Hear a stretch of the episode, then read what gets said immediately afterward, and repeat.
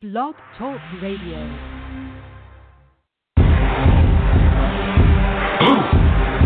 Yeah, yeah. You already know what time it is. Time it is. It's that official time. Where we take this worldwide. Let's go.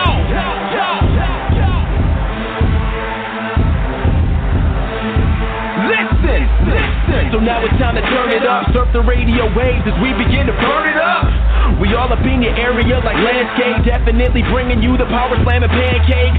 It's the mandate that you tune in. It's time to move out so we can move in and recognize that this is no illusion. I'm here to clear the air so that there is no confusion. It all started off in the book of Genesis when Jacob was wrestling with who he thought was his nemesis. And when the man saw he couldn't overpower him, he touched his hip, but he really could have devoured him. And from that point, then we hear a name change, rearrange the game, so now we gotta change lanes. Uh, so I'm here to let you know it's time to listen to the Pancake and Power Slam show. Let's go! Turn it up, turn it up. It's the Pancake and Power Slam. Turn it up, turn it up. It's the Pancake and Power Slam. Turn it up, turn it up. It's the Pancake and Power Slam show. Uh. Turn it up, turn it up. It's the pancake and power slam. Turn it up, turn it up. It's the pancake and power slam. Turn it up, turn it up. It's the pancake and power slam show. Uh. Turn it up.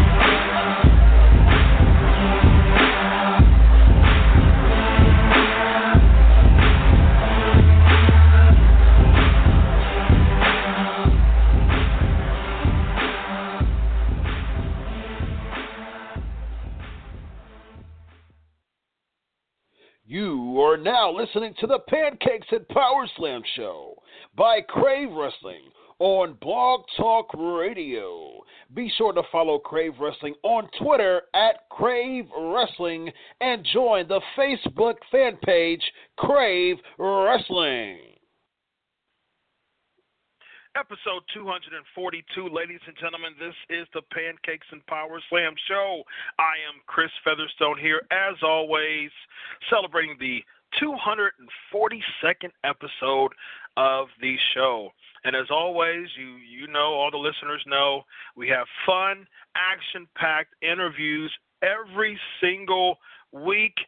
this week will be no different. I'm very, very excited to introduce uh, this person who we will be uh, being soaked into his wrestling knowledge and his legendary, legendary family. This this uh, coming Sunday we have Survivor Series coming up, the 30th annual Survivor Series. So what a way to kick off Survivor Series week than having a former Survivor Series uh, entrant, a former Survivor Series person, uh, participant himself, and former WWE Tag Team Champion, no none other than Matt Rosey Anoai. How are you tonight, sir? Well, I am doing awesome.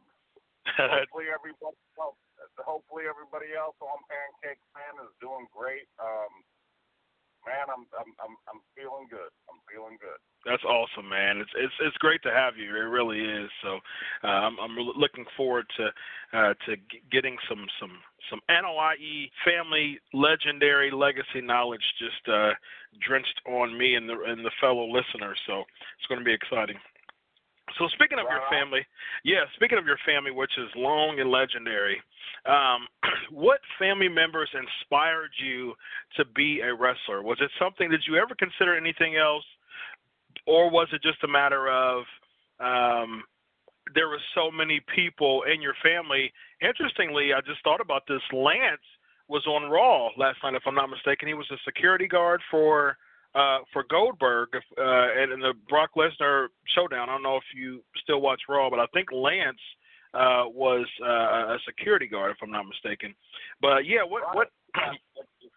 yep. I just I actually I, I actually didn't get to watch Raw last night, and I usually do watch Raw every week. Mm-hmm. Um, you know, but uh, uh, just to watch my brother and and all that stuff. But uh, I did see it on Facebook uh, last night. Uh, man, I was in just uh, I was in fish mode, and I've been in fish mode for the last week. So uh, I I've been I've been coming out here to the Bob Sykes Bridge and the Three Mile Bridge in Pensacola, Florida, and we're and I'm not catching a damn thing. Oh, gotcha. Oh yeah. So yeah, this is uh, uh I forgot to tell you this. I think I told you. Yeah, PG. Uh, so yeah, uh, just for the listeners here. um, so it, it's going to be. It's really interesting to see just the Anoai family um, just have such a, a, an amazing, legendary legacy. So, what family members, and I know uh, there's a lot of them to choose from.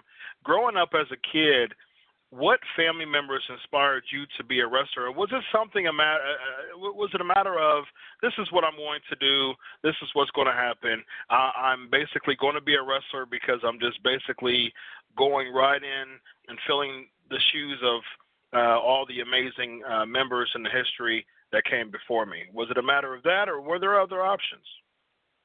Well, as you know, uh, obviously, uh, I got uh, I got mixed into the uh, uh, to the wrestling biz at uh, at birth.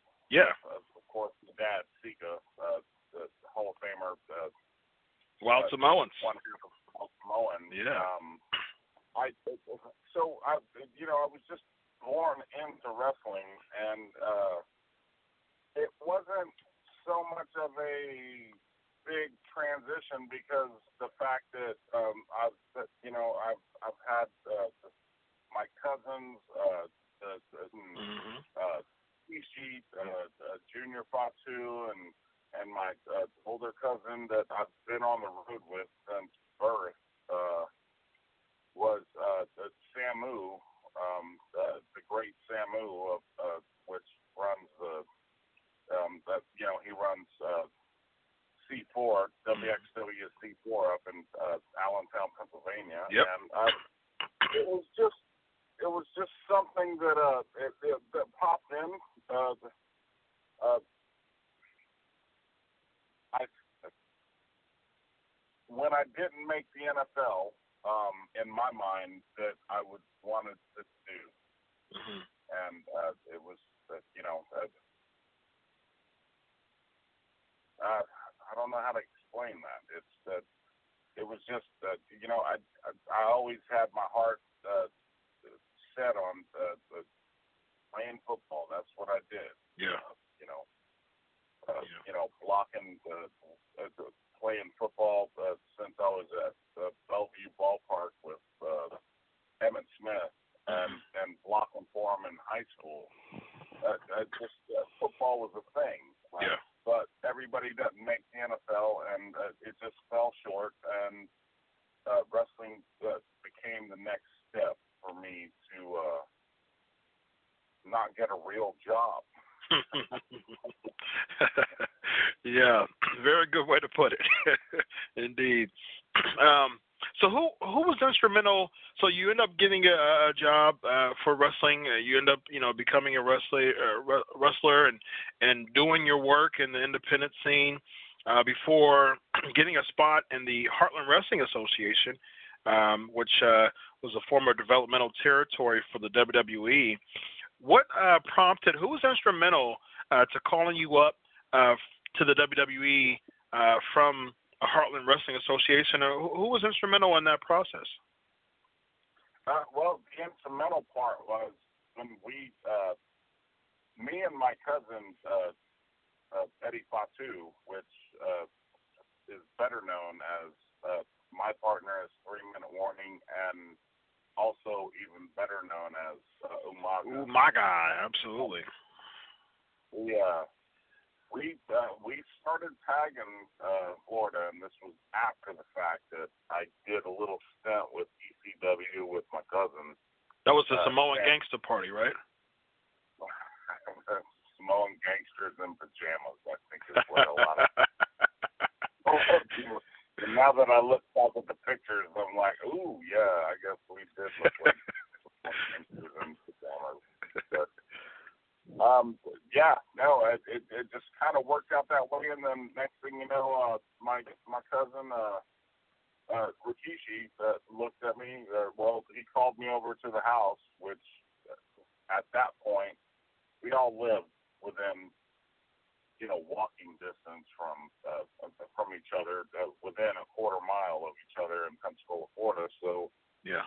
He uh, let me know. He's like, Jim Ross uh, gave me a call and he wants you to show up at uh, in Mobile, Alabama, hmm uh, for a dark match. And I was like, you know, that me and my cousin, uh, his brother, Umaga Eddie Fatu, were uh, were tagging. You know, because we've been going to Japan. We were working for FMW uh, for about a year hmm at that point. So uh, I just let them know that I wanted, you know, I didn't want to come in as a singles wrestler. So if they were cool with uh, me and, and uh, me and Eddie uh, coming in and and uh, working as a tag team, then it was I, I was I was okay with it. Mhm. I would have been okay with anything else, but of course, uh, I just, uh, you know, my dad being a tag team champion, uh, you know, first tag team uh, to ever win uh, WWE championships three times in a row, and and all that fun stuff. You know, I just, uh, I just wanted to be uh, in that in, in that atmosphere, and I've always just felt like uh, being a, a tag team uh, a, a partner with and with especially with my cousin, uh, it just fit. You know what I mean? It it, it, it worked out, and uh, and sure, yeah. Uh, Jim Ross uh, let Junior, uh, well, uh, Rikishi know that, uh, yeah, both of you come in. We went in, Charlie and Russ, and God bless Russ. I love you to death. Uh, ah, Yeah, it's a tough straight loss. up and down. Yeah. Yeah. Um, Um, and we, uh, you know, we we did our match, and then they they gave us a, a, a, a, a Jim uh, pulled us in the back and talked to us for a minute, and like, we love you guys. Uh, we're gonna we're gonna all we're asking because WCW um, had, they at, at that point in time were always trying to get. Uh, they knew who WWE would uh, try and get, and uh, the- they just said that, look, uh, you know, all we're asking is um, you give us the first opportunity. Yeah. And I was, I, I, I looked Jim Ross straight in his face and said, "You guys are the only opportunity. we're we're WWE diehards. Uh, you guys have always been. Uh, we've been. Uh, my family's been blessed with uh, uh, being employed by uh, the McMahons and uh, uh, and WWE, uh, WWF back in back in the day. Yeah. And I was like, there's there's no uh, there's no uh, there's no uh, guessing. Uh, believe me, we're WWE straight up. So Yeah. Yeah, that's awesome. And you're very right. I mean, because you know the family, the the Anoai and the Fatu family, um, in the Maivias, you know, the the decades of employment from, from the Vans. You're absolutely right about that. And you know, you you made a good point as far as teaming up with with Eddie, um, Jamal at the time, uh, and your your time in in HWA, you know, led to a debut as three minute warning, and very very interesting stuff there. Um, Eric Bischoff was, uh, you know, instrumental in being behind uh, the three minute warning as far as on screen is concerned. But as far as behind the screen, who came up with uh, with that idea? How did that come about? as far as uh, whenever we were with Les uh, Les Thatcher um, over at HWA, uh, obviously exactly what you said. It was a uh, it was a it was like a beta stage of NXT.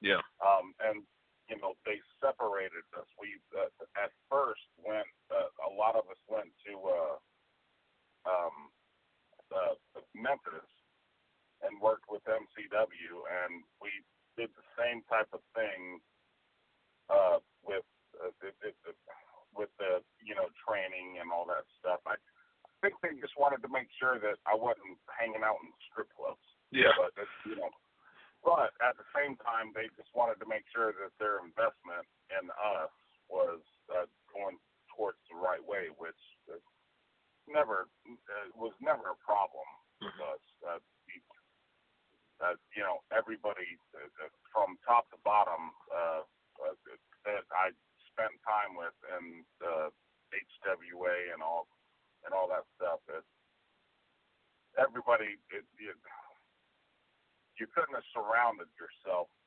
with a better group of guys. Mm. You know that just and that just didn't hold to that were on uh, the WWE quote unquote uh, contract. Mhm. You know, uh, just like uh, Cody Hawk and B.J. Whitmer and uh, man, there's there's a slew of, uh, of folks that I that I met when I when I moved up to Cincinnati and um, just had a blast uh, getting to know Mhm. you know. Um, um, but as far as uh, getting into the, that whole aspect, uh, man, uh, all we did was just show up and and do what we do. You know, we we didn't uh, we didn't know that we were going to be uh, three minute warning. We didn't know. We, I didn't. We didn't even know our name for like three weeks in. I think we Yeah. beat up a midget, we beat up some lesbians, and we beat up uh, uh, Lilian. yeah. Yeah. Well, it, it, it wasn't until after that that uh, we're sitting in the in, in the ring, and Eric, and Eric Bischoff had uh, like announced our names, but being out in the middle of seventeen thousand people, uh, I couldn't hear what he said. uh, cousin uh, Eddie couldn't hear what he said. And Yeah. I was like, "What did he say? Did he just give us our name?"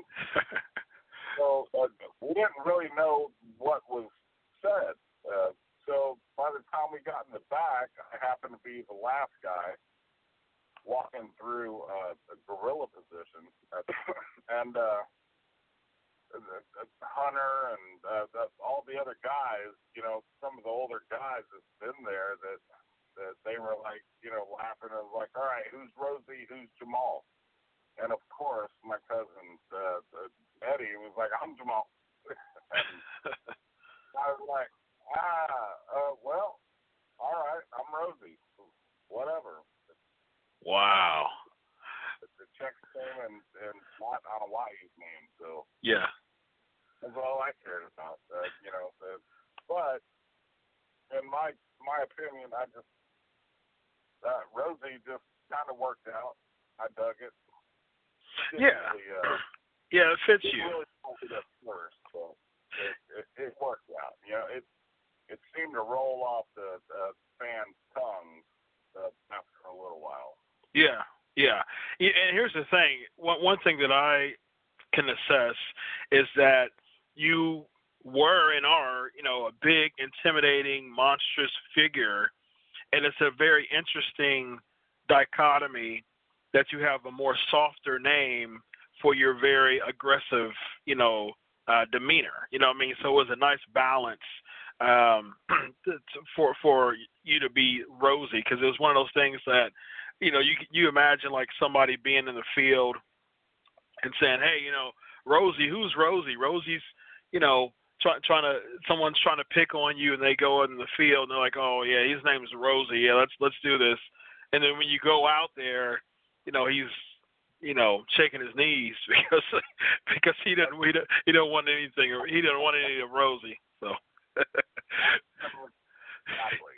I I just I I I couldn't understand where they where they came up with these names because when me and my cousin uh, started, uh, when we were up in uh, for the folks that do know us before WWE, we were the Island Boys, hmm Kimo and uh, Kimo and Ekmo, and we were like, well, we what's wrong with those names?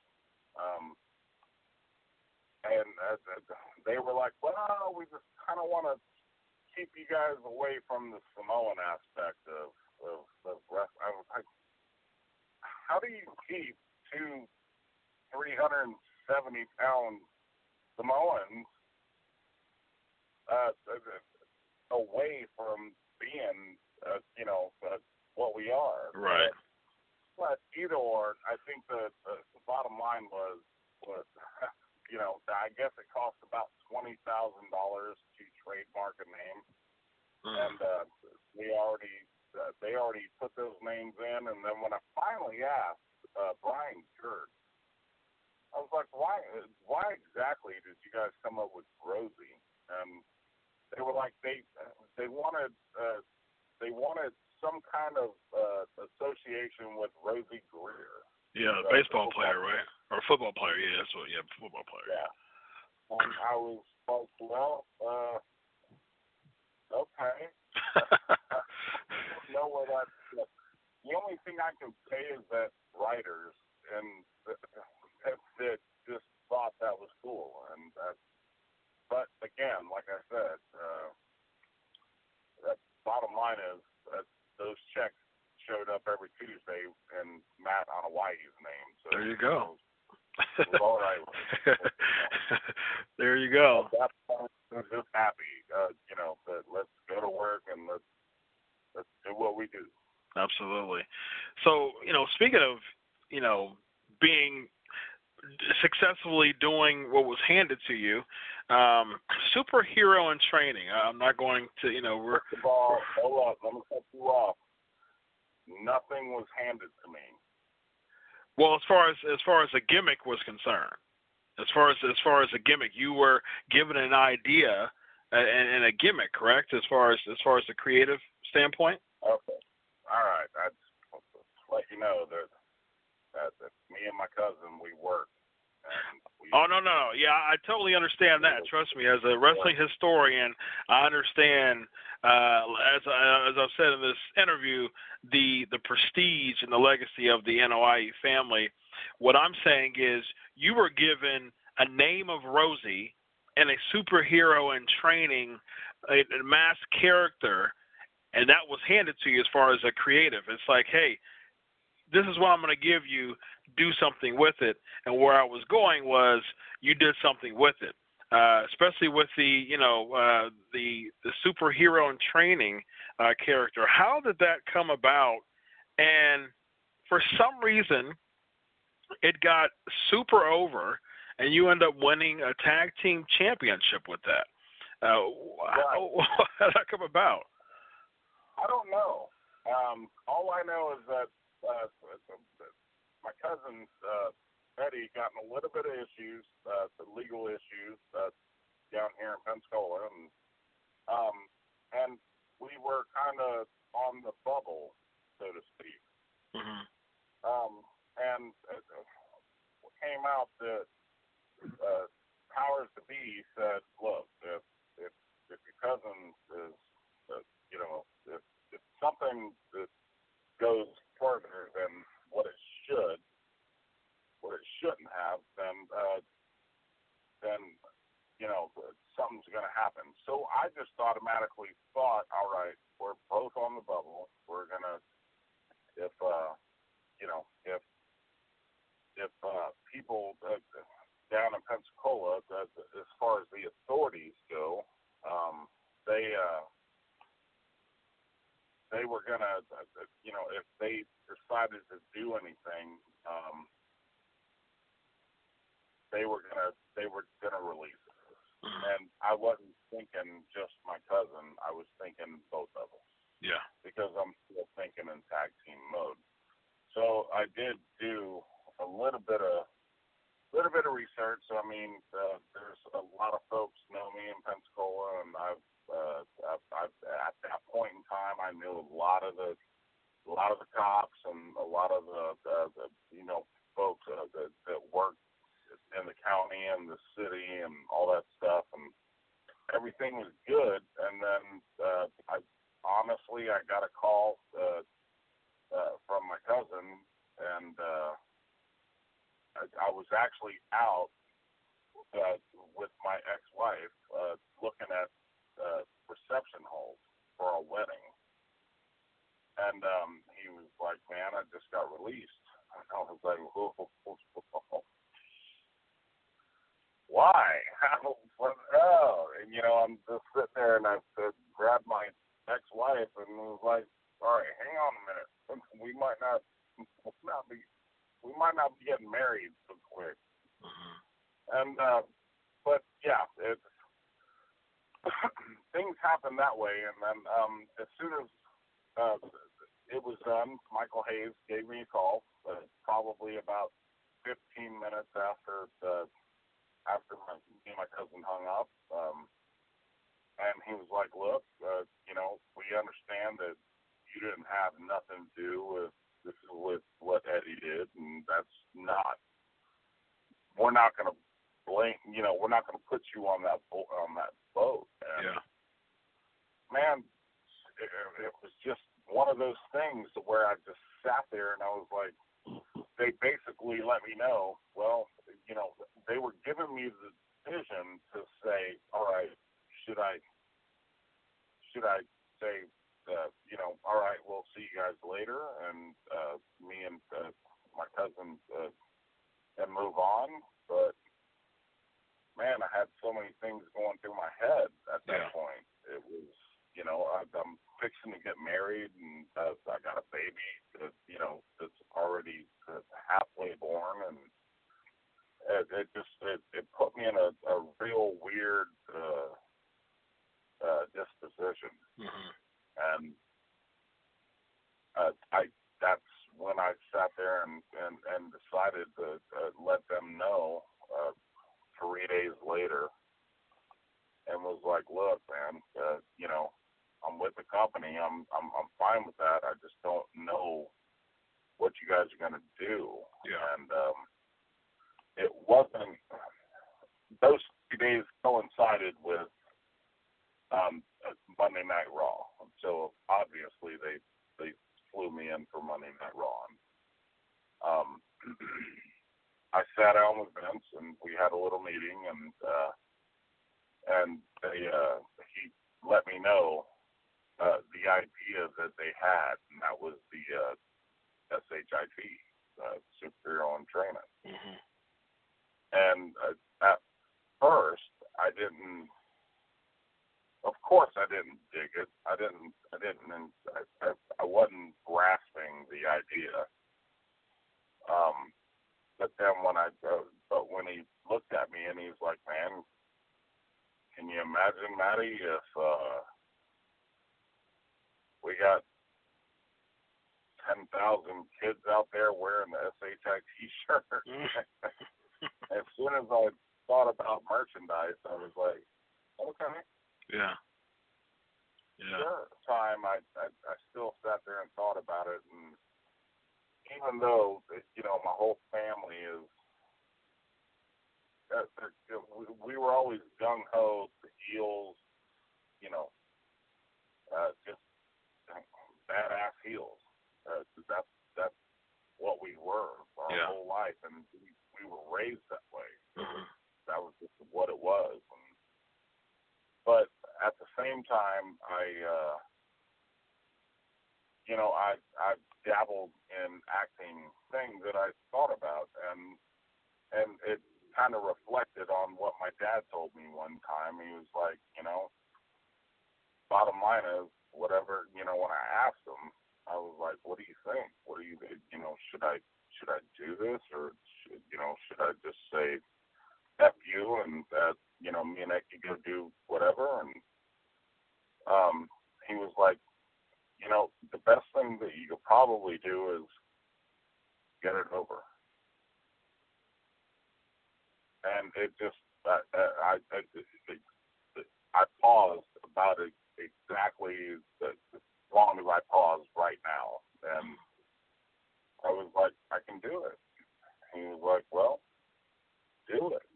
and um, so it, it, after after me and my dad talked about it, it was just uh, that's just it, it, it came about, and to be honest with you, I'm more than happy that uh, you know I made that decision. Oh yeah. Oh, absolutely. It was it was you you were over for uh, over a year. You know, just the Hurricane and Rosie was uh, a very exciting tag team, and like you said, for the kids, even for the kids alone, you know, mission accomplished. mission accomplished, and you, not only did you, not only were you, uh, did you, uh, you know, pass, you succeeded with flying colors with that gimmick. All right, let's fast forward to uh, just Survivor Series. So we've got a few minutes here. Um, your, your your brother, your your younger brother, uh, about a 15 year difference in it uh, with uh, Roman Reigns. Um, how was I he? Know. I have no idea how he kind of looks like me. yeah, yeah. I guess I'm saying that uh, our parents have got great genes because uh, I still look as young as he does. Oh wow, that's awesome. Um, so, so I mean, what are your what are your thoughts? Uh, you know, you're you're his brother, you're his older brother. You know, I'm I I'm a huge supporter of Roman Reigns. Um, I think that he does a fantastic job. Again, just soaring and and and and doing what's more than what's you know the the things that are handed to him as far as just the, the crowd, you know, trolling and all that crap. What are what are your thoughts on uh, Roman Reigns as a character? Should he turn heel? Is you know what should his direction be? And and and how was he? You know, when you were a teenager, he was born. so you know, how was he growing up? How, how was the uh, Roman Reigns or, or you know uh, Leati? Is this is his uh, real name? Right. Well, the, yeah, official name is Leati uh, Joseph Anoa'i. Yeah. Uh, so so Joe so Joe Anoa'i is is what he's you know known for to be as far as um, uh, popular. He's what he's popularly known as, uh, other than Roman Reigns. How was he growing up, and, and what are your thoughts on his character uh, overall? Uh, as far as his character goes, uh, I I love it. I love it to death. Mm-hmm. Um, me and a, a lot of people don't know this, but um, whenever uh, me and my cousin, uh, when Eddie came back for Jamal Umaga, when he came back, the original thought was we were going to be the Shield. Oh wow, interesting. Uh, we uh, uh, Hunter had let us know, uh, uh, Trips let us know that, all right, go out and, you know, buy you some, uh, you know, black uh, uh, SWAT team stuff and all that stuff. And, and we did it. And either or, it, it, it didn't, uh, it didn't work out. So obviously, uh, uh, uh, uh Jamal, Becky, uh, did the Umaga thing, and then I moved on to doing my thing. Um, was there supposed to be a third person, or just the two of you? I don't know. I didn't know if they were. Uh, I don't think it was. Uh, I don't because uh, I I can't honestly remember where uh, uh, Rico was, and uh, I didn't. I didn't know if. Uh, I think it was just going to be us two like Mm. that. But all I know is that it was a. It was an idea uh, in Hunter's head that that's what he wanted, and um, it just didn't work out, and uh, which is fine. Um, and I, I'll say it just as quick as I'll say it any day.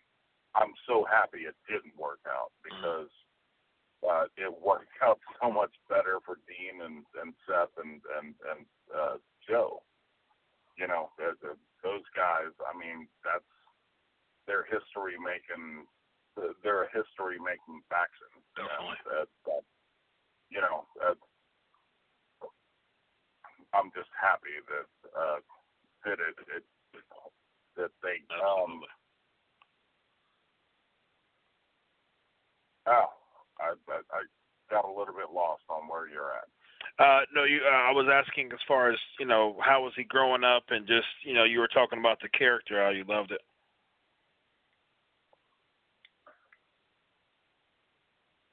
One more time, you were breaking up. I'm Yeah. sorry. How how was he growing up? And then you were talking about just how your overall thoughts on his character now.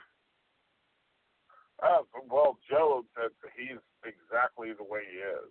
Um, he's uh, him. Uh, you know, uh, I can uh, I can sit there and remember, uh, you know, him playing football, and even looking at the pictures in my mom's house of, you know, him playing football, baseball, and Joe's just always been exactly the way he is. Mm-hmm.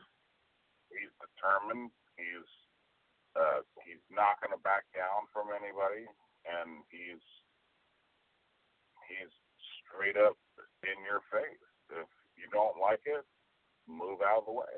Mm. And you know, I remember one time and this was after uh, uh, I inducted my dad in the Hall of Fame in Detroit, and it was me, my dad, and and uh, and Joe, and we were sitting in in my dad's room.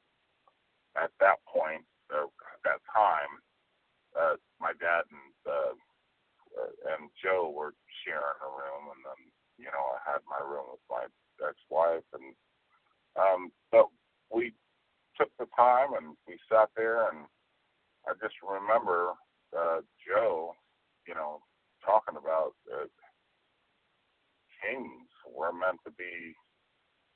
Uh, you know, you're either gonna you're either gonna be uh, you're either gonna be uh, following the pack or you're gonna be leading the pack. And Joe has just been that way. He's always been that way, and it's it's such a pleasure, man. I mean, just to have a a, a brother like that. Yeah. uh, You know, uh, it, just to have a little brother and know that he's he understands. He and he's not he's not scared to let anybody know. And now, uh, just from when the, I can see it in my head uh, when we're sitting in that in the hotel room, Mm-hmm. man, I can just I can see what he's saying, and Joe's just he's always been that way, you know. Mm-hmm. Whether you like it or not, it doesn't matter. There's a lot of things about my brother that I don't care for, but there's a lot of things about my brother that I admire, and I, you know, I I would learn that much uh, from him. Uh, you know, just hopefully, you know, he would say the same thing about me, but Yeah. I think awesome. uh, I think I just uh, took all the party genes and he took all the like workhorse genes. yeah, that's awesome, man. That's- That's that's great to hear. That's great to hear about uh, Roman Reigns. All right, uh, Matt, I appreciate your time, man. Where can we find you on social media, and uh, what are you doing nowadays?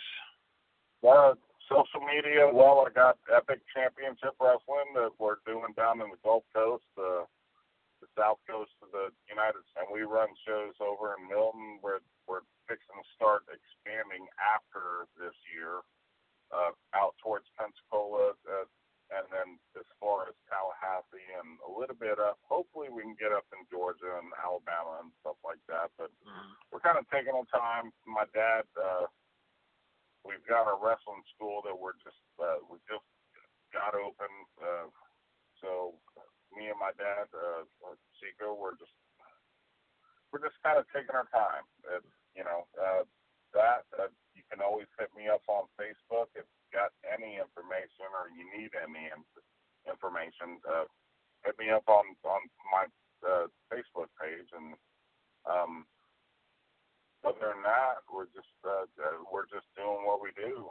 Uh, I don't think uh, you you really got to find us anywhere farther than Facebook. Uh, apparently, Facebook has got their fingers in everything. So. Yeah, pretty much. On Facebook, man. I'm if I'm not I'm out on the three mile bridge right now, fixing to go to Bob Sikes to go fishing, and uh, you can hit me up right now if you want.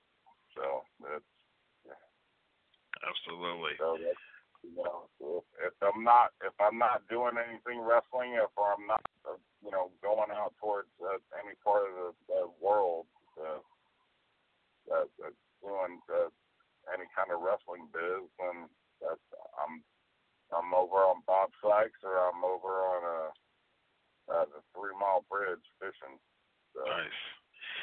Awesome, man. Well, I definitely appreciate uh, you taking your time uh, to to be on the show tonight, man. I, I really, really enjoyed uh, the conversation we had, and uh, you've done a fantastic job uh, carrying the Anoai legacy. And uh, appreciate your time, Matt. It's been a pleasure.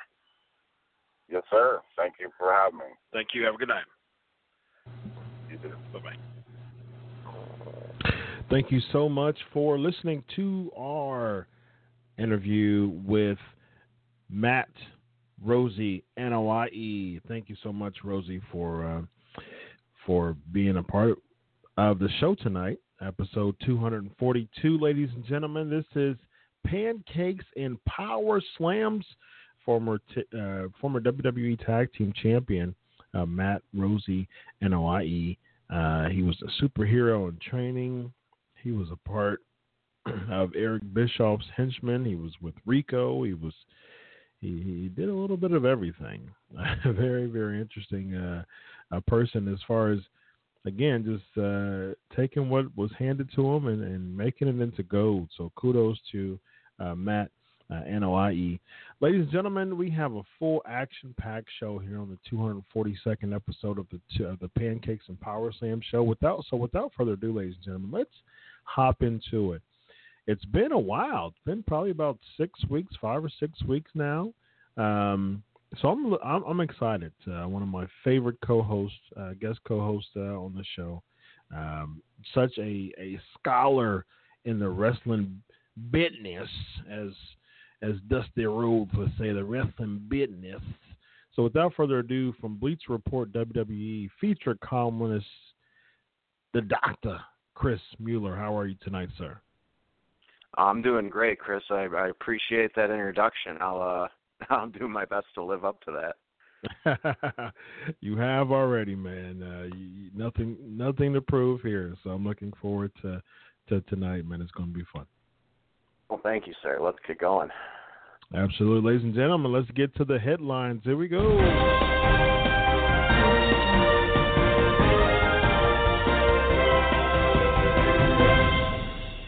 So for you UFC fans, um, UFC 205. I watched. Uh, uh, covered uh, UFC 205 uh, for Sportskeeda last weekend. Uh, we had uh, Conor McGregor, man, defeating Eddie Alvarez, um, and he he was he, he made history. I mean, he's a he's a cocky, uh, you know what, but at the same time, yeah, man, he backs it up as uh, Kid Rock would say, I believe, uh, who, who's uh, who said that. Uh, he, he's uh, the first ever champion simultaneously in two divisions. So, I mean, you know, uh, he, he's it's it's to the point now, Chris, that uh, there's not many people that should be naysayers at this at this moment. Well, I mean, anybody who's doubted Conor McGregor's ability has been proven wrong on multiple occasions. I mean, yeah. the guy the guy's a beast. You know, I I personally don't always care for his trash talking ways, but I'm never going to deny the fact that he is entertaining. He's he draws money like crazy. The guy is what UFC needed after Brock Lesnar left, and he is delivered in every possible way. Yep, absolutely. You know, and here's the thing: he he he's trash talked WWE, but Triple H was at 205, uh, wanting to throw some feelers for him to come to the WWE. So no matter what he says, he's proven to be money and interest for the WWE. Yeah, I think a lot of people, especially those who were upset by his comments, would love to see how he would be handled in WWE. I mean, would he come in like Floyd Mayweather and just beat up one guy and leave? Would he only do a cameo like Ronda Rousey? Would he have a couple matches? There's a lot of different possibilities. Frankly, I don't see a WWE thing happening until after he's decided to stop fighting for UFC, at least mm-hmm. in regards to an actual match. But hey, a cameo at WrestleMania will will create some interest. It'll it'll upset some people, which in turn will get them to watch. So, I mean, I, I'm all I'm all for anybody who can bring more eyes to the product coming in and helping. Very true. I, I am as well, and and I think that. uh man, he would play a fantastic heel. I mean, you know, Mayweather did a fantastic job playing the heel role uh, in his feud against the Big Show, and I definitely think that um, you know a fellow Irishman by the name of Finn Balor wouldn't mind uh, taking the role of being his opponent, uh, even if it's not a wrestling role, uh, just for just for a segment at WrestleMania. Yeah, Finn Balor would be a good choice, especially since he he's on the smaller side like McGregor, so it wouldn't be this David versus Goliath thing we've seen before. Uh, you know, I I'd love to see him throw down with anybody, frankly, in, in WWE who's kind of on that top level. Uh, mm-hmm. personally, I'd love to see him have a verbal exchange with somebody like a Kevin Owens or a Chris Jericho because I think that would just be unbelievably entertaining. that would be fantastic. Without, without, oh my goodness, that would be awesome. And of course, Chris Jericho would tell Conor McGregor this: "You just made the list." All right, next we oh, got yeah. uh, Miesha Tate. Yeah, and we'll man, he he just start throwing lists on Raw. We'll, we'll talk about that. But uh, Miesha Tate retiring from MMA after a loss to uh, Raquel Pennington. 30 years old, been in the business for a decade. Uh, string of losses. Uh, she she lost twice. She was she was on a five um, match winning streak. Beat Holly Holm for the for the title for the bantamweight title. Uh, lost against Amanda Nunes, who's a monster. Um, uh, she'll be facing Rousey next next month. And after losing to Nunes and after losing to Pennington, she you know she said, "Hey, uh, I I wanted to give more, but I can't." You know, and and she she wants to she wants to give it to the future. So, thirty is not is certainly not an old age. Um, especially you know, not. but if you you're yeah exactly exactly because you and I both will be in uh, bad. We're both north, yeah. So yeah. so so yeah, I mean you know, but at the same time you know, it's one of those things when you're in combat sports and you've been in combat sports for a decade, 30 can feel like 50. So I, I understand that. Uh, so, you know, I'm sure that uh, there'll there'll be more of an there'll still be an entertainment role. I'm sure that would open up for her. Uh, I think that she would be a fantastic analyst, like on Fox Sports, since they cover um, uh, UFC, or on ESPN. I think she'd do a great job doing that. I agree. I think Miesha Tate can kind of not necessarily write her own ticket at this point. She doesn't have Ronda Rousey's name recognition, but she's certainly one of the biggest names in women's MMA. And actually, I personally would love to see WWE throw some money at her and try to get her under contract because she literally has everything they could want. She's mm-hmm. she's gorgeous. She's physically capable of keeping up with any of the women in the company. She, like you said, she's still young enough to have a decent run but I could totally see her becoming an analyst and one of even one of the faces of UFC just because she's so integrated into the sport and at the same time has that sex appeal that'll draw in the male crowd who might not normally care about a female announcer or whatever, you know. Yep. So I, I, I think she's got a bright future. I think she could do a lot of different things, acting, whatever it might be. Yeah. I agree. I think that you know, again, thirty is she's she's got uh, a ways to go as far as uh, as far as her career is concerned. So I think she yeah. she do she she'd be very well, and, and, and she'll be well off. She'll she'll she'll do fine. Braun Strowman. So for the past four months since the split, uh, we've been getting all these jobber matches. You know uh, pulling a Ryback 2.0 with multiple jobbers and all of this. And, you know, I, I think it's overstayed its welcome uh, for a while now, actually. And then they throw Sami Zayn at them, and then they're cutting that short. That really went nowhere.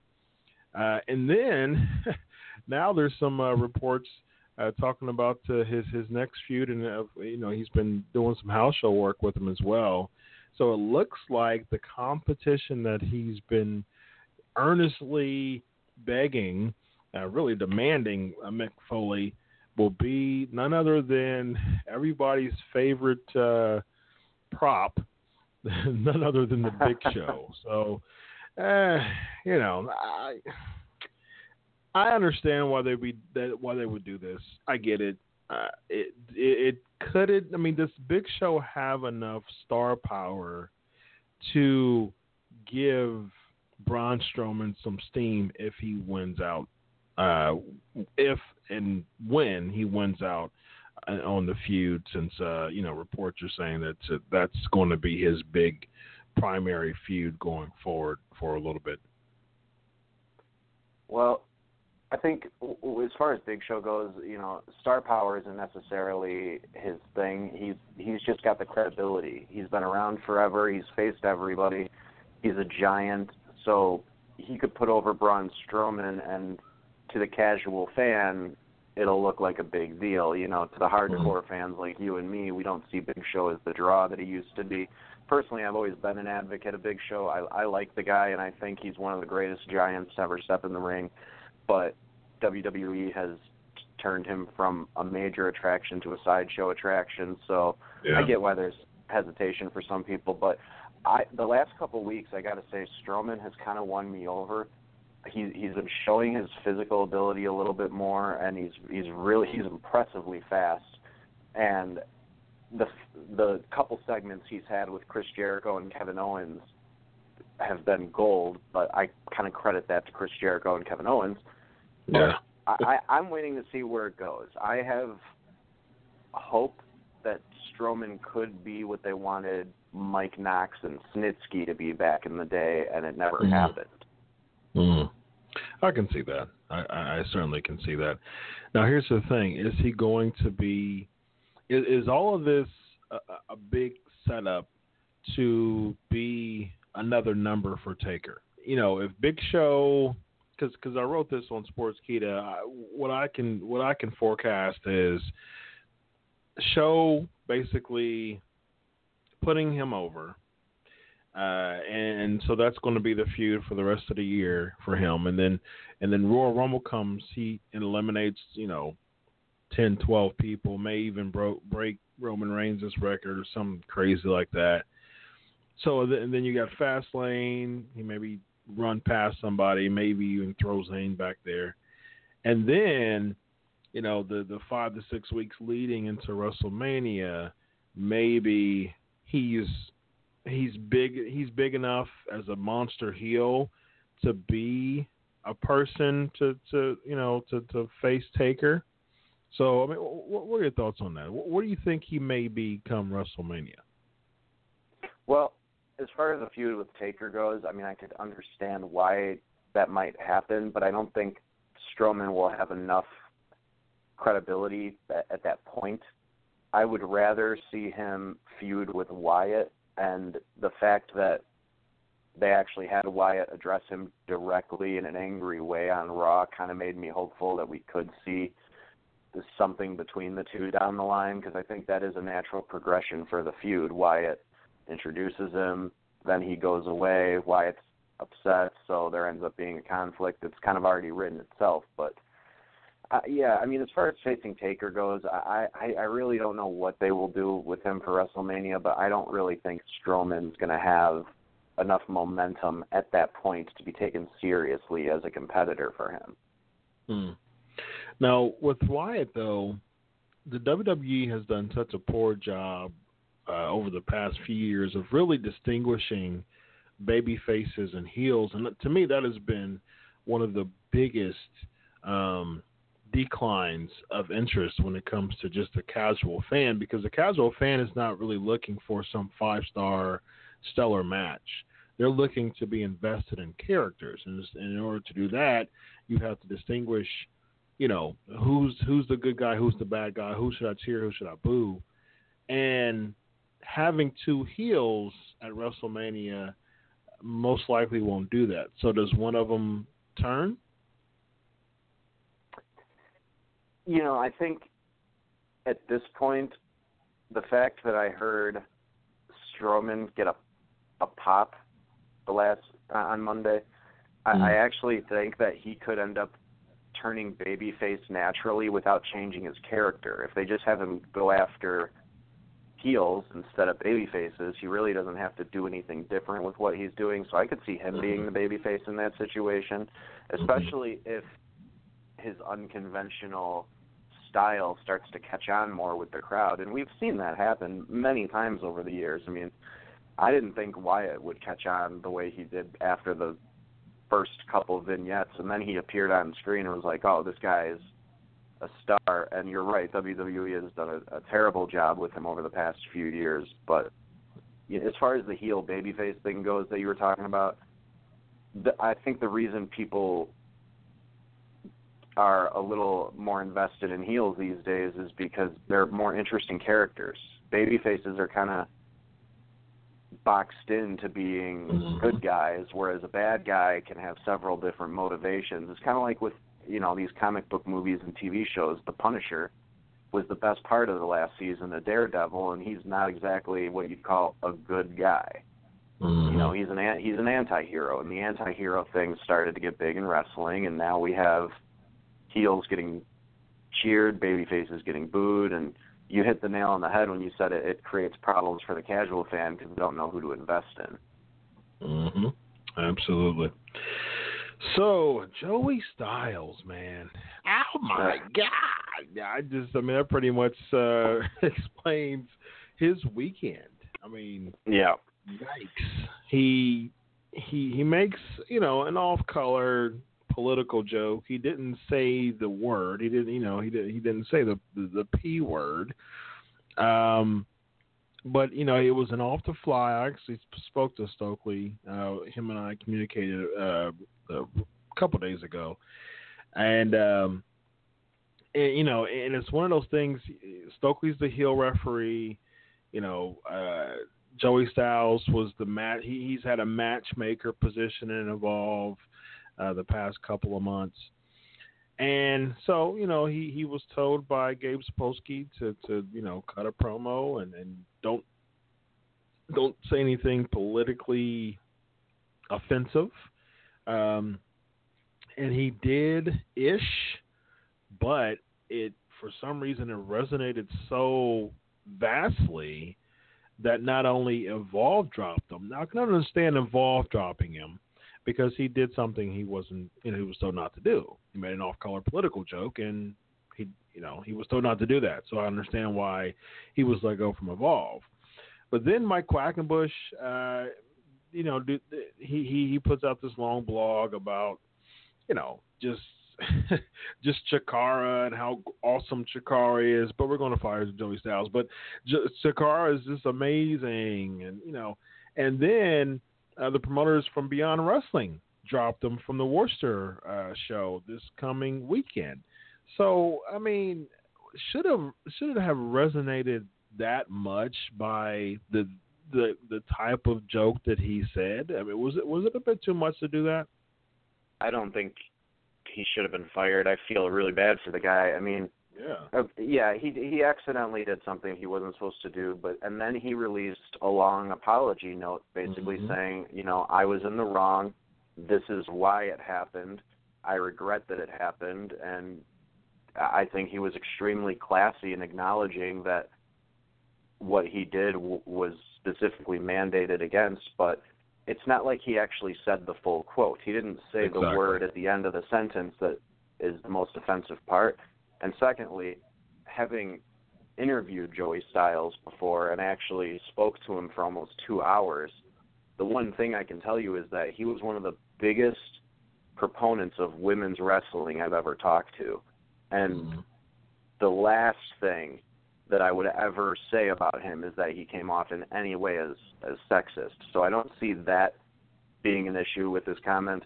I think people are overreacting, and these other promotions that are dropping him are are kind of dumb for doing that because right now Styles is in the news. He's in headlines. Why would you not want somebody who people are reading about every day to be at your show to create interest? yeah. Exactly. I, especially It someone no like sense. Beyond Wrestling. You know, an independent show. I mean, I'm gonna be honest with you. I knew nothing about Beyond Wrestling before this weekend. Of course, you know, people like you and I, we know about Chikara and everybody who you know came from Chikara. You know, like you know Cesaro and uh, Ricochet's done Chikara, Adam Cole. You know, they, you know, and, and and so people we know about Chikara, we know, you know, things like that. But at the same time, it's like, uh, I, I don't quite understand that. I, don't quite understand someone like an independent show like Beyond Wrestling wanting to drop Joey Styles.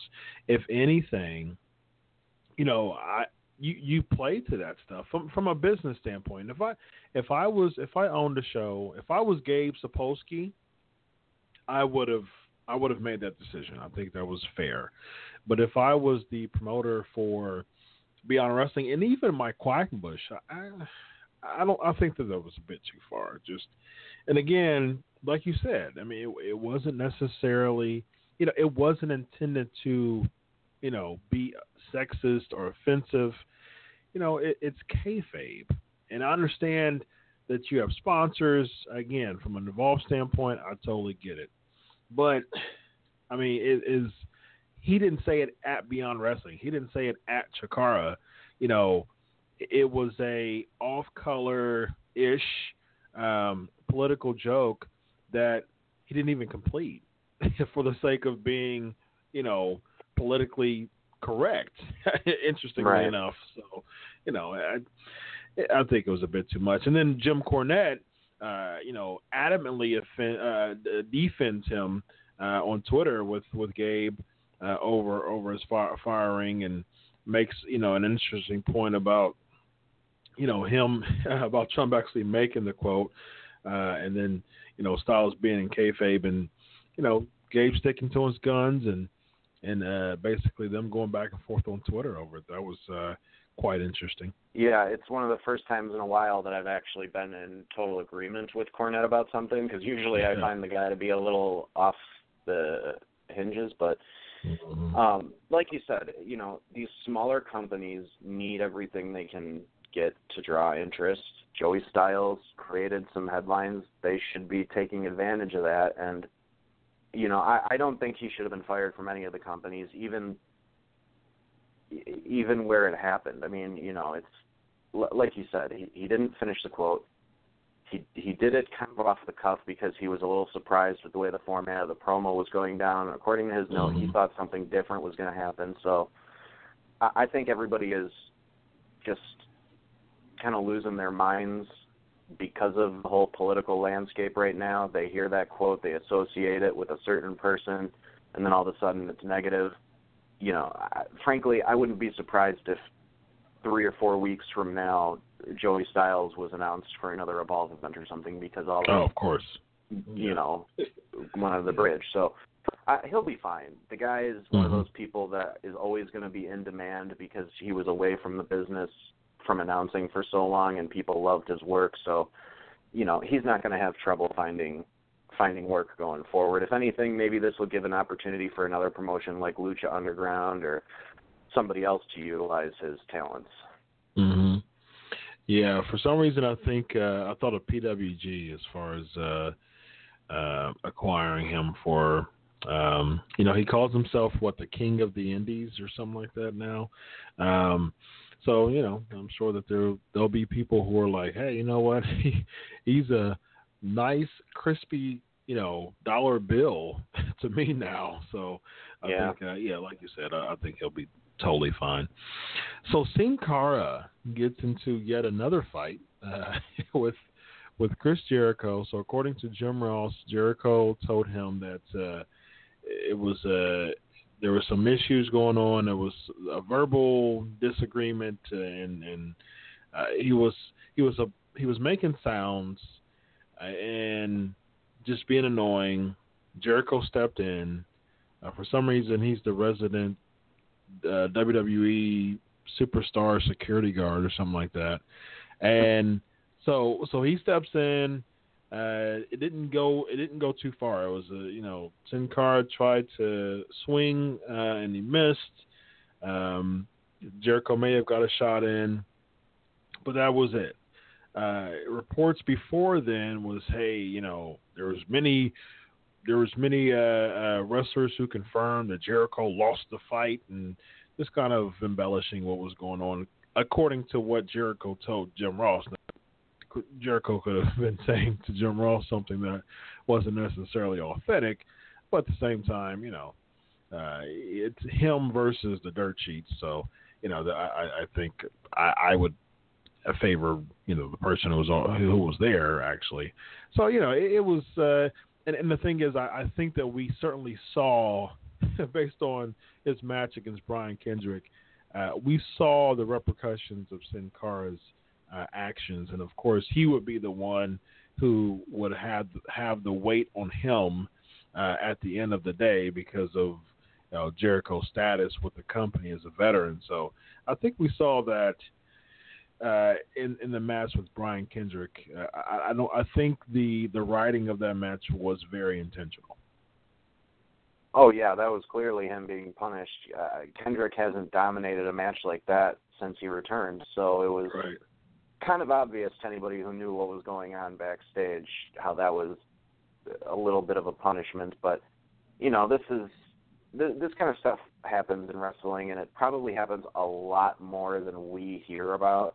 Mm-hmm. Little scuffles like this, and I, I really don't see it leading to Sin Cara's release or anything. You know, he'll be in the doghouse for a little while, but if he does his anger management training like it's rumored that he's been told to do, then you know, maybe he'll be a decent cruiserweight champion someday, or maybe him and Kalisto will reunite. But I don't know. I don't think it's all that big of a deal, and it sounds like Chris Jericho's already kind of saying that it's not a big deal anymore. So, you know, I, I just don't see it as being something that'll lead to his release, like a lot of people no. seem to think it will. No, no, I, I don't either. This is this isn't his first, and most likely, and hopefully, hopefully, it will be his last. But according to you know Sheamus and uh, all the other you know people he's scuffled with, it, it may not be his last. So, I wanted to get your takeaways on uh, the state of the WWE Universe address real quick. Um, after Raw, there was uh, some some some passion that uh, Renee Young had to facilitate uh, between the commissioners and the GMs. Uh, there were certain certainly some things, and, and you know, there's been reports of saying that you know there were there have been some bullet points and some things, some talking points when it comes to like talking smack and those after um, those post shows.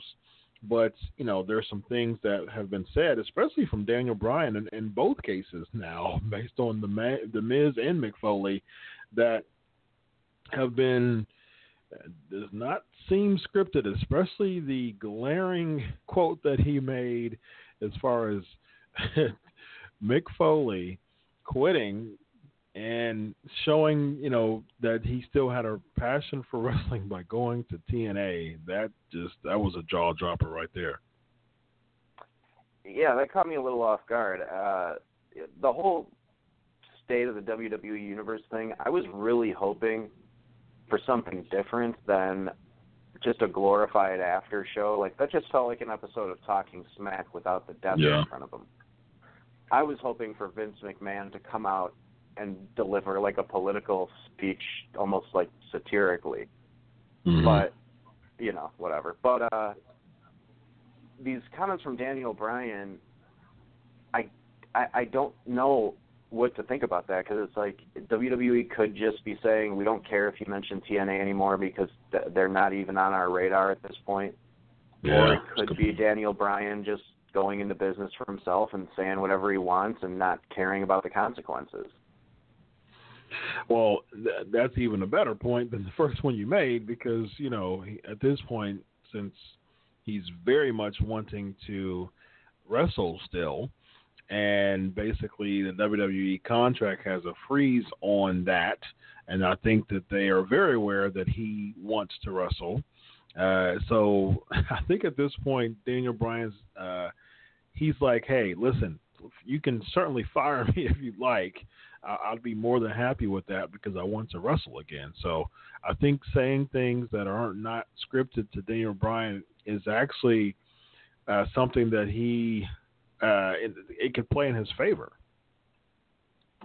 Well, if if he wants to get back in the ring and that's the way he wants to go about it, I mean, you know, I, I don't know what WWE's plans are for him. Sometimes it seems like they're building towards a potential one-off match with the Miz with some of the stuff that's been going on in the mm-hmm. last few months.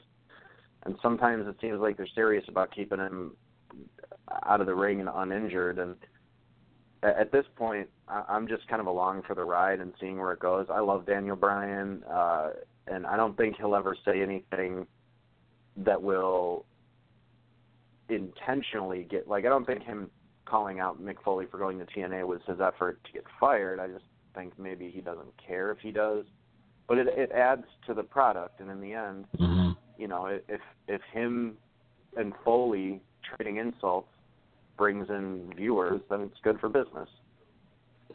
Yeah, I agree. Uh, yeah, and I also agree. I, I don't think he intentionally, um, you know, tries to get fired with that thing. I, th- I mean, he's he's a wrestling fan. He he he's he, he's a wrestling wrestling in his blood, so he gets passionate about the business, and you can tell. Yeah. Daniel Bryan is he's 35 years old. He is one of the best. He is one of the quintessential examples of someone who is absolutely 100% passionate about the business of professional wrestling, and he gets ridiculous respect for me for that. So, as a fan, uh, and as a you know, and as a journalist, I, ridiculous respect for me for that. So, kudos to him. All right, so ladies and gentlemen, let's, uh, let's quickly get into this Raw and SmackDown review. We'll combine them both for the sake of time. Let's do this.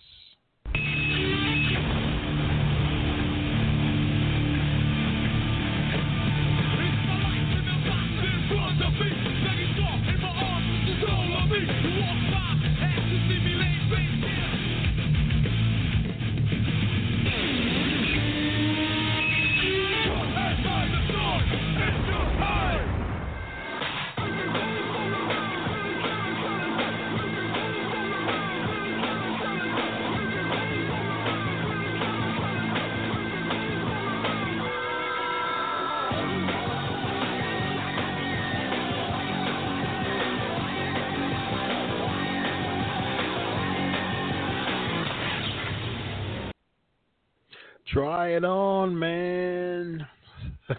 that was basically uh, the, the, the, encompassing uh, analysis of Raw. Uh, of course, the uh, Goldberg and Lesnar face off on, on SmackDown. We got uh, an invasion of the woman, and also a, a, title change, a huge title change right before uh, Survivor Series, and then of course the cutting edge. Edge, Edge growing his um, Edge Edge growing his uh, hair back and, and, and becoming a, a mountain man like he was when he uh, returned to the Royal Rumble, and also uh, the Undertaker appearing and um, like he looked in, in Cleveland looks a lot better, um, growing his hair out, and that's pretty much it. What what are your thoughts, Chris? Uh, you know, I thought they were good good moments and bad moments for both shows, but I actually thought that both were uh, a little better than average this week as far as uh, pay per view building goes. Survivor Series is being positioned as what bragging rights used to be the big Raw versus SmackDown show of the year. So, uh, on that front, I think they've done a really good job building it. The two invasions uh, on each show I thought were done all right. I, I would have liked to see more from the women uh, today, but uh, the Goldberg Lesnar face to face went exactly how I thought it would. I didn't think they'd get physical before the match. That's you know they don't want to give that away for free on yes, USA. I love it. I love that. I love that. They uh yeah they're using classic wrestling booking with those 2 mm-hmm. You know mm-hmm. don't don't have any physical contact before the actual match. Um, but to go back to how you started the segment, that that segment with the scarves and Chris Jericho, I mean, it's almost sad that the, one of the funniest and most entertaining parts of the show is a backstage segment involving scarves as gifts. I mean, Chris Jericho can get anything over but what does that say about the rest of the roster where him saying "try it on, man" gets a bigger reaction than a 10-minute match, you know? It's Yep. it's funny because that that's how good Chris Jericho is, but it, it also tells you how many people on the roster need to step up their game. Exactly. Absolutely. 100%. Very, very, very, very, very on point assessment there. And I, and I shared this yesterday. I'm going to be quick for the sake of time. Uh, on my Raw review, my wife is the, the, the, uh, the, the classic example of a casual fan. She's not even a casual fan. She watches wrestling because she loves me. that's that's basically the reason why she watches wrestling. Uh, and and you know, a couple years ago, she tried her best to watch it every every week for the sake of you know knowing how much I you know was basically born a wrestling fan. But you know, she stopped because it's just not interested. Not not it's, it's not interesting to her, and she speaks for many casuals and she speaks for I'm sure you know millions of fans that's dropped as wrestling fans. And she actually watched Raw with me for a chunk of it. And uh the New Day and, and you know and I and I say this I think the the best way that the, the WWE can gauge what is over is not from the hardcore fans. That is the hardcore fans is totally not a way to gauge if something's over from a crossover or from a perspective above and beyond the core viewers. A casual fan or casual viewer person, Goldberg and Lesnar is over because it still has that, you know, traditional larger than life feel. New Day's over because they're charismatic and they have catchphrases. And, you know, the list is over uh, because it's so catchy, it's so funny, and you know, my wife was a prime example of that. To her, when she watched Raw, it was the new day that was over, Goldberg and Lesnar was over, and the list was over. And that's pretty much what was over as far as on Raw.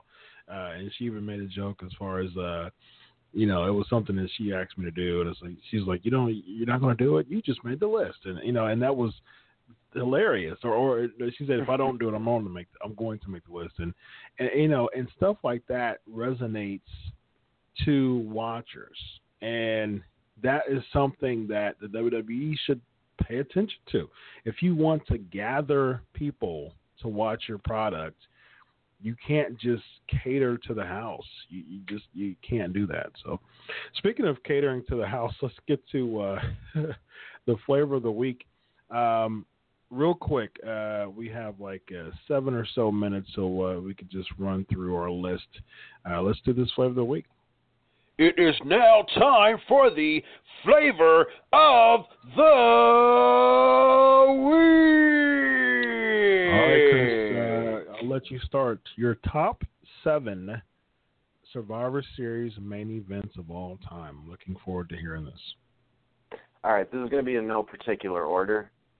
Uh, Hulk Hogan versus The Undertaker in '91. That was kind of The Undertaker's ascension to the main event of WWE. That's always going to be a favorite of mine. Of Mhm. course, who could forget '97 with Shawn Michaels and Bret Hart? That's not one of my favorite matches, but it is one of my favorite wrestling moments because it changed the Mhm. business forever. Uh, then you had Steve Austin versus Triple H in 2000. I, I kind of think it's an underrated match personally. I, I think the psychology in that match was very good. Mhm. But the next year was actually one of my favorite main events because it was one of the traditional Survivor Series matches, and it feels, featured so many great stars. I had The Rock, Jericho, Taker, Kane, and Big Show versus Austin, RVD, Angle, Booker T, and Shane McMahon. That you, it's hard to stack a main event bigger than that. Mhm. Uh, Yeah. so what, what is that? Three or four? I'm up to. That's four. Okay. um, surprisingly, I, I was actually surprised my myself when I realized that this was one of my favorite Survivor Series main events. Uh, CM Punk versus John Cena versus Ryback from 2012. Um, that, that was probably one of Ryback's right? Uh, yeah, but it was more important to me than that was because it, it was actually a match where I thought Ryback looked good because he had these other two veterans Yeah. helping him out. So you know, I, I I I like Ryback a little bit. I'm never going to say he's a great wrestler, but I, I will say that I'm a fan of the guy as a person. hmm So, but now we're going to go back a little bit. Survivor Series 92 had a 25 minute match between Shawn Michaels and Bret Hart for the championship. Yeah, That that's a good was amazing. And then this one might surprise people, but Undertaker versus Yokozuna in a casket match. Mhm. That was one of the first few pay per views that I actually like watched with a friend live while it was happening. And Undertaker and Yokozuna at that time, they were just they're such larger than life characters. It was such a cool match to watch live. Mm-hmm. Yeah, those are really good choices. All right, so no, number seven for me is uh, 87, um, the very first one. Andre, One Man Gang, Bundy, Reed, and Rude against uh, Hogan, uh, Muraco, Patera, Bam Bam, and Orndorff. Um, just the 5 on 5 traditional match. Uh, number six was 91, Hogan and Taker. Um, that was when. Uh, uh, yeah, that that was the you know the, uh, that was huge for for Hogan and Taker. You know, as far as uh, um, having that take Taker having that that that moment. You know, as far as uh, as as far as just being such a phenomenal character and such uh, he was just larger than life and just so scary. Uh, 94, Taker and uh, Yoko casket match. I totally agree with you on that. Uh, number four is 2002, uh, the first Elimination Chamber match with uh, Shawn Michaels winning. Number three, for the same reasons that you, uh, 97, uh, Bret and, and Michaels, just because of the Montreal screw job. Not, necessarily a match, but just the the residual meaning that came out of that. Uh, number two for me is uh, 90, um, the ultimate uh, uh, survivors, the ultimate survivor match. All the survivors from all the previous matches against each other. So it was uh, uh, Hogan, Warrior, Santana against DiBiase, Martel, Warlord, Hercules, and Paul Roma. For some reason, that's never happened before, um, and, and never happened since then. I always found that fascinating. And the number one was 14, um, the Authority. Um, Z- Ziggler winning. Uh, I am a true to life, forever and never Sting fan. So um, that's exactly why 14 was number one for me. All right, You so know, I should have I uh, should have had 14 in my list. That's a good one. yeah, that's oh man, just that that debut was just. I, I, I can have sweet dreams about that every day, and I'll be totally fine with it. All right, so let's get to the uh, NXT predictions real quick. Uh, revival and uh, DIY, two out of three falls. So you got. I'm going DIY all the way on this one. It's their time. I agree. Uh, who wins the Dusty Classic, TM61 or Authors of Pain? I want it to be TM61, but I actually think it's going to be the Authors of Pain. Yep, I agree with you. Uh, does Bobby Roode make uh, Takeover glorious? So of course, yeah, Yeah, he's going over. Dillinger for sure. yeah, of course he is. Uh, Asuka, Mickie James. Oh, Asuka's going over for sure, but I am just super excited. Mickie James is back. I love that woman. She's great. I agree. I think Mickie James is going to make uh, this really good because uh, for the sake of Ember Moon, uh, looks like that's going to be probably the next feud. Uh, Shinsuke Nakamura and Joe, who you got? I see Shinsuke retaining in this one. I don't know if it'll necessarily be because he pins or submits Joe, but he'll still walk out with the title. I agree. All right, big card day after Miz and Sami Zayn for the IC title. Let's do those. Let's, let's do the let's do the uh, the the, the uh, cross brands together. Uh, Cruiserweight Championship as well between Kendrick and Kalisto. So uh, I'd imagine we both agree if one wins, the other wins as well. Absolutely, and I, and just because the Miz won the IC title tonight, I'm pretty sure that means they wanted a heel to go up against a Zayn, so Zayn mm-hmm. could go mm-hmm. over, get the bigger reaction, and we're going to see the IC title and cruiserweight title switch shows. Yep, I agree. Uh, so who wins the tag team, Team Raw or Team SmackDown? I'm going to go with Team Raw on this one. Not for any real logical reason, just kind of a throw a dart at a dartboard guess. I'm gonna go. I think they'll split it. I think they'll, uh, you know, I think one to get two and the other one to get one. So I'm gonna go SmackDown on the tag team. What about the woman? I see Raw going over with the women too, just because they have a little bit more star power right now, and Charlotte is being positioned as the big head of the women's division. I could see her even being a sole survivor. Yep. Uh, her, I think her and Nia will be the survivors. Uh, so I got Raw as well. Uh, Raw or SmackDown for the singles. That I'm giving the SmackDown. And I think they uh, kind of established tonight with the return of the Undertaker that we could see something special in that match involving Taker. I'm hoping. Mm, mm. Yeah, I said Raw before. Um, yesterday on my Raw review, well Monday night on my Raw review, because I think that they all they still at the back in the back of their minds want Raw to be the A show no matter what. They want to. I mean, you get Goldberg and Brock Lesnar headlining Raw, and then you get James Ellsworth headlining, you know, uh, SmackDown. I think that that's very intentional of how they want that distinction to be.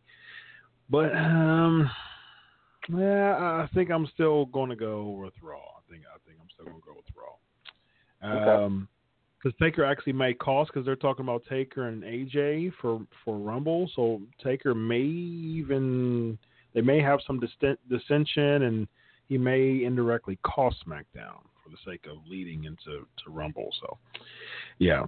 All right, so real quick, Lesnar Goldberg, who wins it out? Fantasy warfare just got real.